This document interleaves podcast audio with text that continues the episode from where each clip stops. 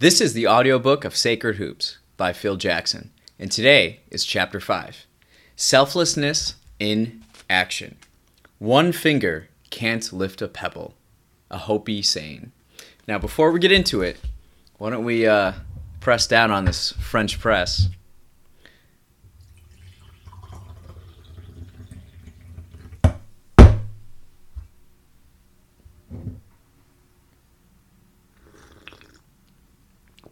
Oh, yeah. Yeah, now we're ready to go. Chapter 5 Selflessness in Action. One finger can't lift a pebble. A Hopi saying. The Bulls owner, Jerry Reinsdorf, once told me he thought most people were motivated by one of two forces fear or greed. That may be true, but I also think people are motivated by love. Whether they're willing to acknowledge it or not, what drives most basketball players is not the money or the adulation, but their love of the game. They live for those moments when they can lose themselves completely in the action and experience the pure joy of competition. One of the main jobs of a coach is to reawaken that spirit so that the players can blend together effortlessly. It's often an uphill fight. The ego driven culture of basketball and society in general militates against cultivating this kind of selfless action, even for members of a team whose success as individuals is tied directly to the group performance. Our society places such a high premium on individual achievement, it's easy for players to get blinded by their own self importance and lose a sense of interconnectedness, the essence of teamwork. When I arrived in Chicago to join the Bulls coaching staff, I felt as if I were setting out on a strange and wonderful adventure. No longer hampered by the responsibilities of being a head coach, I was free to become a student of the game again and explore a wide range of new ideas. The Bulls were in a state of transition. Ever since he had taken over as vice president of basketball operations in 1985, Jerry Krause had been feverishly rearranging the lineup, trying to find the right combination of players to complement Michael Jordan. A former NBA scout, Krause had been nicknamed the Sleuth because of his passionate desire to scout a game incognito, but he had an uncanny ability to find extraordinary prospects at small, out of the way colleges where nobody else had bothered to look. Among many of the stars he had drafted were Earl Monroe, Wes Unseld, Alvan Adams, Jerry Sloan, and Norm Van Lier. In the first two years of running the Bulls, he had drafted power forward Charles Oakley, who would later be traded to New York for center Bill Cartwright and acquired point guard John Paxson, a tough minded clutch performer who would play a major role in the Bulls' drive for a championship. Krause's biggest coup, however, was landing Scottie Pippen and Horace Grant in the 1987 draft. Scottie's rise to the NBA read like a fairy tale.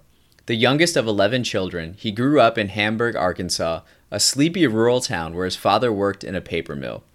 When Scottie was a teenager, his father was incapacitated by a stroke, and the family had to get by on his disability payments. Scottie was a respectable point guard in high school, but at only 6 foot 1, he didn't impress the college recruiters. But his coach believed in him and talked to the athletic director of University of Arkansas into giving him an educational grant and a job as the basketball team's equipment manager. In his sophomore year, Scottie grew 4 inches and began to excel and by his senior year, he had become a dynamic end to end player, averaging 26.3 points and 10 rebounds a game. Krause picked up on him early and tried to keep it a secret, but after Scottie excelled in a series of pre draft tryout games, Krause knew he would be one of the top five prospects. Scottie, the fifth pick overall, was the kind of athlete Krause loves. He had long arms and big hands, and speed and leaping ability to become a first class all round player. What impressed me about him was his natural aptitude for the game. Scottie had a near genius basketball IQ. He read the court extremely well, knew how to make complicated adjustments on the run, and, like Jordan, seemed to have a sixth sense about what was going to happen next. In practice, Scottie gravitated towards Michael, eager to see what he could learn from him, while the other players shied away from covering Michael in scrimmages to avoid being humiliated, Scottie wasn't afraid to take him on, and often did a credible job guarding him. Horace, the 10th pick overall, also came from a rural southern town. Sparta, Georgia. But that's where his similarity to Pippen ended. Unlike Scottie, Horace, a 6'10 power forward, took a long time learning the intricacies of the game.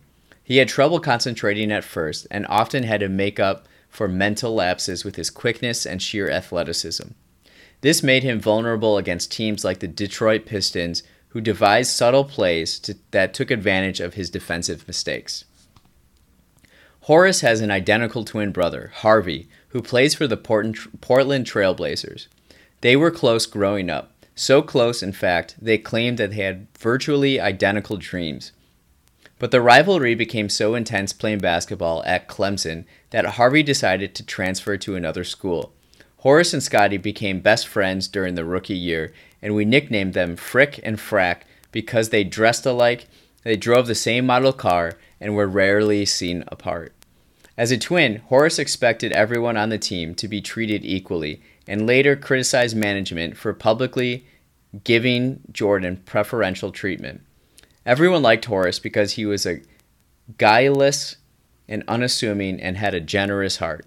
A devout, born again Christian, he was once so moved by the professed faith of a homeless man he met in front of a church in Philadelphia that he put him up in a hotel and gave him several hundred dollars in spending money.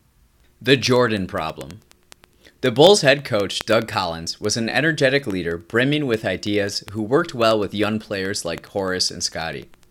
Doug was a popular sports figure in Illinois, the first Illinois State player to be named All American he scored what should have been the winning foul shots in the controversial final of the 1972 Olympics before the clock was set back and the Soviet Union snatched the win in the closing seconds. A great outside shooter, Collins was drafted by the Philadelphia 76ers, number one overall, and made the All Star team four years in a row before being slowed down by injuries. Having played alongside Julius Dr. J. Erving, the Picasso of the slam dunk, Collins had an enormous respect for what Jordan could do with the ball and was reluctant to try anything that might inhibit his creative process. Though Collins' coaching experience was limited, he had a sharp analytical mind, and Krause hoped that, with guidance from his veteran assistants, Tex Winter and Johnny Bach, he could solve the Michael Jordan problem. This was not an easy assignment. Jordan was just coming into his own as the best all round player in the game. The year before I arrived, Collins' first season as head coach, Jordan averaged 37.1 points a game to win his first of seven straight scoring titles, while also becoming the first player to make 200 steals and 100 block shots in a season. Jordan could do things with a basketball no one had ever seen before. He seemed to defy gravity when he went up for a shot, hanging in the air for days, sometimes weeks, as he crafted his next masterpiece. Was it a mere illusion? It didn't matter. Whenever he touched the ball, everyone in the stadium became transfixed, wondering what he was going to do next. The problem was that Jordan's teammates were often just as enchanted as the fans. Collins devised dozens of plays to get the rest of the team involved in the action. In fact, he had so many that he was given the name Play a Day Collins. That helped, but what push when push came to shove, the other players usually faded into the background and waited for Michael to perform another miracle.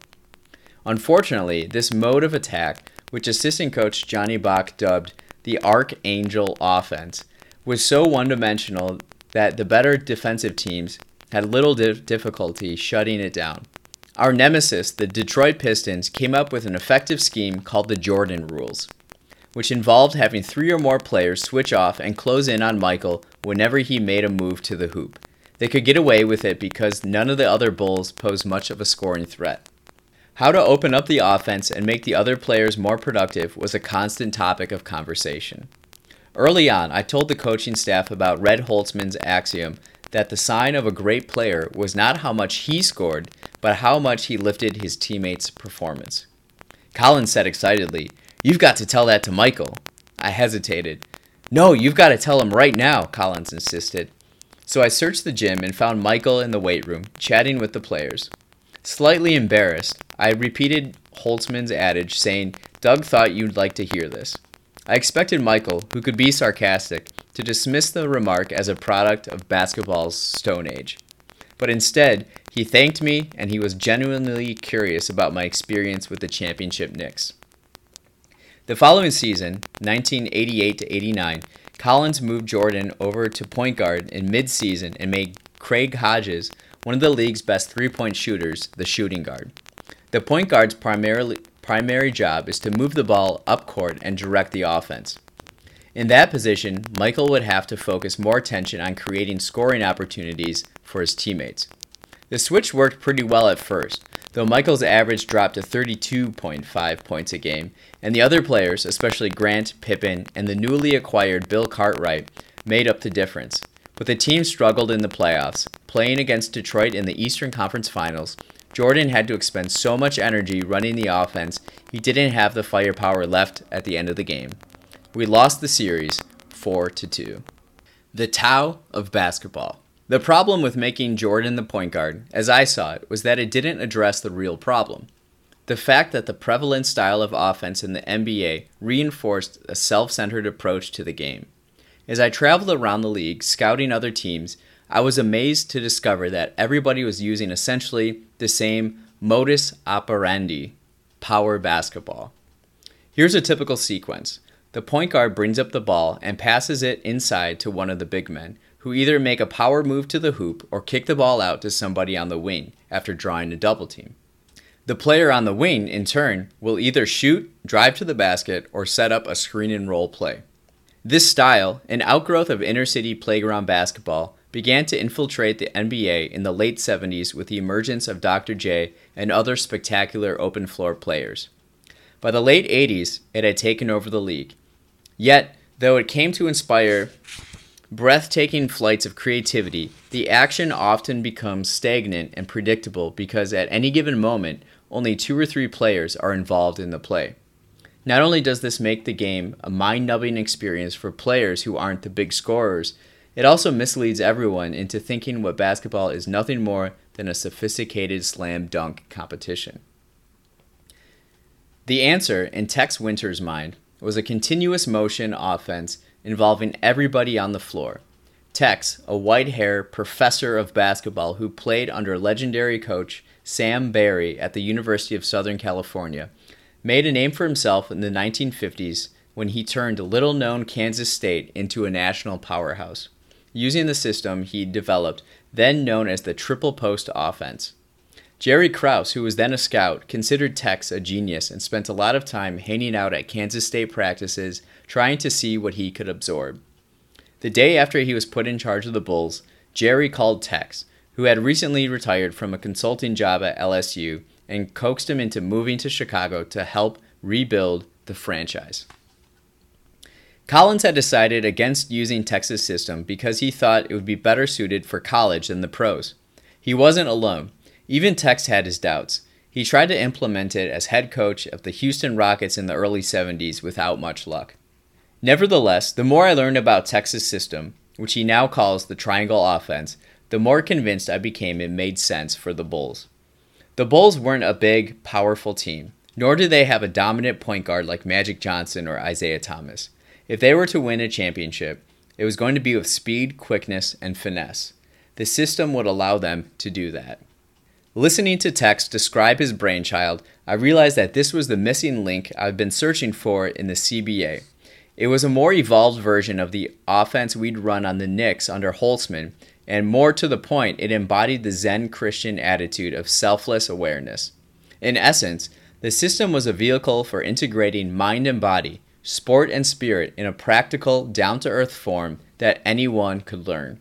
It was awareness in action. The triangle offense is best described as five man Tai Chi. The basic idea is to orchestrate the flow of movement in order to lure the defense off balance and create a myriad of openings on the floor. The system gets its name from one of the most common patterns of movement, the sideline triangle. Example As Scottie Pippen moves the ball up court, he and two other players form a triangle on the right side of the floor about 15 feet apart from each other. Steve Kerr, in the corner, Luke Longley in the post, and Scottie along the sideline. Meanwhile, Michael Jordan hovers over the top of the key, and Tony Kukoc positions himself opposite Pippen on the other side of the floor. Next, Pippen passes the ball to Lonley, and everybody goes into a series of complex, coordinated moves depending on how the defense responds. The point is not to go head to head with the defense, but to toy with the defenders and trick them into overextending themselves. This means thinking and moving in unison as a group and being acutely aware at any given moment of what's happening on the floor. Executed properly, the system is virtually unstoppable because there are no set plays and the defense can't predict what's going to happen next. If the defense tries to prevent one move, the players will adjust instinctively and start another series of cuts and passes that often lead to a better shot. 1. The offense must penetrate the defense. In order to run the system, the first step is to break through the perimeter of the defense, usually around the three point line, with a drive, a pass, or a shot. The number one option is to pass the ball into the post and go for a three point power play. 2. The offense must involve a full court game. Transition offense starts on defense. The players must be able to play end to end and perform skills at fast break pace. 3. Offense must provide proper spacing. This is critical. As they move around the court, players should maintain a distance of 15 to 18 feet from one another. That gives everybody room to operate and prevents defense from being able to cover two players with one man. 4. Offense must ensure player and ball movement with a purpose. All things being equal, each player will spend around 80% of his time without the ball. In the triangle offense, the players have prescribed routes to follow in those situations so that they're moving in harmony toward a common goal. When Tony Kukoc joined the Bulls, he tended to gravitate towards the ball when it wasn't in his hands. Now he has learned to fan away from the ball and to move to the open spots, making him a much more difficult player to guard. 5.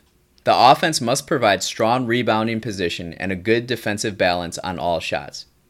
With the triangle offense, everyone knows where to go when a shot goes up to put themselves in a position to pick off the rebound or protect the fast break. Location is everything, especially when playing on the boards. 6. The offense must give the player with the ball an opportunity to pass the ball to any of his teammates. The players move in such a way that the ball handler can see them and hit them with a pass. That sets up the counterpoint effect as the defense increases the pressure on one point of the floor, an opening is inevitably created somewhere else that the defenders can't see. If the players are lined up properly, the ball handler should be able to find someone in that spot. 7. The offense must utilize the player's individual skills. The system requires everybody to become an offensive threat. That means you have to find what they do best within the context of the team. As John Paxson puts it, you can find a way to fit into the offense no matter what your strengths are. I wasn't a creative basketball player.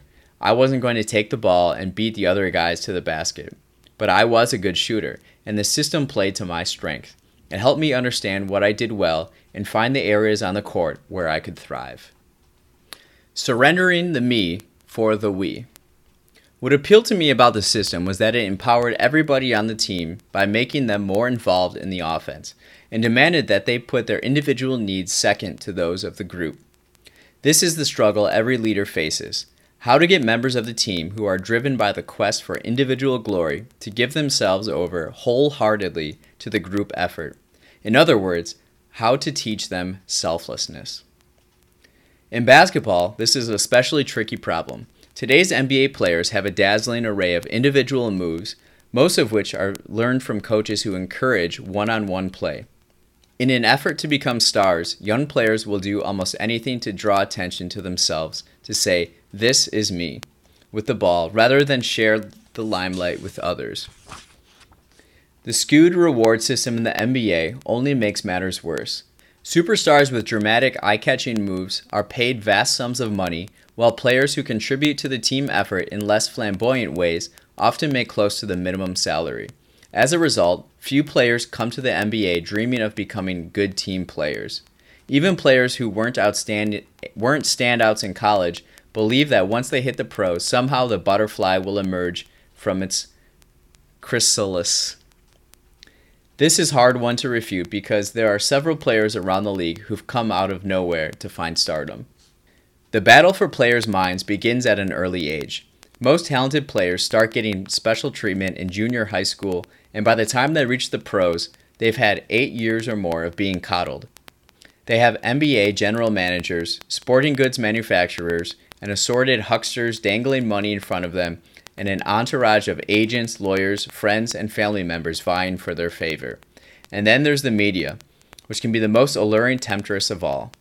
With so many people telling them how great they are, it's difficult and, in some cases, impossible for coaches to get players to check their inflated egos at the gym door.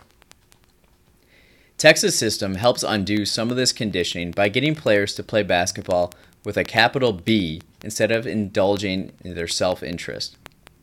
The principles of the system are a code of honor that everybody on the team has to live by. We put them on the chalkboard and talk about them almost every day. The principles serve as a mirror that shows each player how well they're doing with respect to the team's mission. The relationship between a coach and his player is often fraught with tension because a coach is constantly critiquing each player's performance and trying to get them to change his behavior. Having a clearly defined set of principles to work with reduces conflict because it depersonalizes the criticism. The players understand that you're not attacking them personally when you correct a mistake, you only are trying to improve their knowledge of the system. Learning that system is a demanding, often tedious process that takes years to master. The key is a repetitive series of drills that trains the players on an experiential level as well as an intellectual one to move, as Tex puts it, like five fingers on a hand. In that respect, drills resemble Zen practice. After months of focusing intently on performing the drills in practice, the players begin to see, aha, this is how all the pieces fit together. They develop an intuitive feel for how their movements and those of everyone else on the floor are interconnected. Not everyone reaches this point. Some players' self centered conditioning is so deeply rooted they can't make the leap. But for those who can, a subtle shift in consciousness occurs. The beauty of the system is that it allows players to experience another, more powerful form of motivation than ego gratification. Most rookies arrive in the NBA thinking what will make them happy is having unlimited freedom to strut their egos on national TV. But that approach to the game is an inherently an empty experience. What makes basketball so exhilarating is the joy of losing yourself compete completely in the dance, even if it's just for one beautiful transcendent moment. That's what the system teaches players. There's a lot of freedom built into the process, but it's the freedom that John Paxson talks about the freedom of shaping a role for yourself and using all your creative resources to work in unison with others. When I started coaching, Dick Motta, a veteran NBA coach, told me that the most important part of the job takes place on the practice floor, not during the game. After a certain point, you have to trust the players to translate into action what they've learned in practice. Using a comprehensive system of basketball makes it easier for me to detach myself in that way. Once the players have mastered the system, a powerful group intelligence emerges that is greater than the coach's ideas or those of any individual on the team. When a team reaches that state, the coach can step back and let the game itself motivate the players. You don't have to give them any win one for the Gipper pep talks. You just have to turn them loose and let them immerse themselves in the action. During my playing days, the Knicks had that kind of feeling. Everyone loved playing with each other so much, we had an unspoken rule among ourselves about not skipping games no matter what your excuse was. Some players, Willis Reed was the most famous example, refused to sit out even when he could barely walk. What did pain matter? We didn't want to miss the dance. Easy Rider. As it turned out, I got a chance to experiment with the triangle offense sooner than I expected. Toward the end of the 1988 89 season, the team went into a slide, and even though we made it to the conference finals, Jerry Krause lost faith in Doug Collins' ability to push the team to the next level and decided to let him go. The portrait the press has painted of Jerry over the years is not very flattering. He is extremely distrustful of reporters, having been burned by them in the past, and is so secretive that distortions inevitably occur. In 1991, when The Jordan Rules, a book by Chicago Tribune writer Sam Smith that portrayed Krause as a hard headed, insensitive, and a bit of a schmil- schlemiel came out, Jerry called me into his office and pointed out 176 lies he discovered in it. Jerry and I are bipolar opposites. He's circumspect with the press, I'm overly trusting. He's nervous and compulsive, I'm laid back to the point of almost being comatose. We are both strong willed and have had several flaming arguments over what to do with the team. Jerry encourages Jerry encourages dissent, not just from me, but from everybody on the staff. But when he finally sits down to make a decision, he keeps his own counsel, a habit he developed as a scout. Jerry loves to tell the story of Joe Mason, a former scout for the New York Mets. Several years ago, when Jerry was director of scouting for the Chicago White Sox, he noticed that Mason had a knack for finding great prospects that nobody else knew about. When Jerry asked his scouts what Mason's secret was, they said he always ate alone and never shared information with anybody else. In other words, he was like Jerry Krause. Jerry's unorthodox style of management worked to my advantage. The NBA is a small, exclusive club that's extremely difficult to break into as a coach unless you're connected with one of its four or five major cliques. Even though I had won a championship and had been named Coach of the Year in the CBA, nobody was willing to take a chance on me except Krause. He didn't care about my overblown reputation as a 60s flower child. All he wanted to know was whether I could help turn his team into a champion. I must have passed the test. Jerry and I worked together on the Bill Cartwright Charles Oakley trade, and he was impressed by my ability to judge character. He also liked the fact that I had taken such a keen interest in the triangle offense, though he assured me that implementing it wouldn't be a job requirement. Several days after he dismissed Collins, Jerry called me in Montana to offer me the head coaching job. We had a party line then, and in true Krausian fashion, he asked me to go to a more secure phone, a gas station six miles away. After we finished talking, I jumped on my BMW motorcycle and headed back to the lake. My mind was racing as fast as the engine as I sped down the road. Now that I'm head coach, I said to myself, easing off the throttle, I guess I can't take risks and be so outrageous. I thought that one over for a second and laughed. Then I gunned the bike all the way home.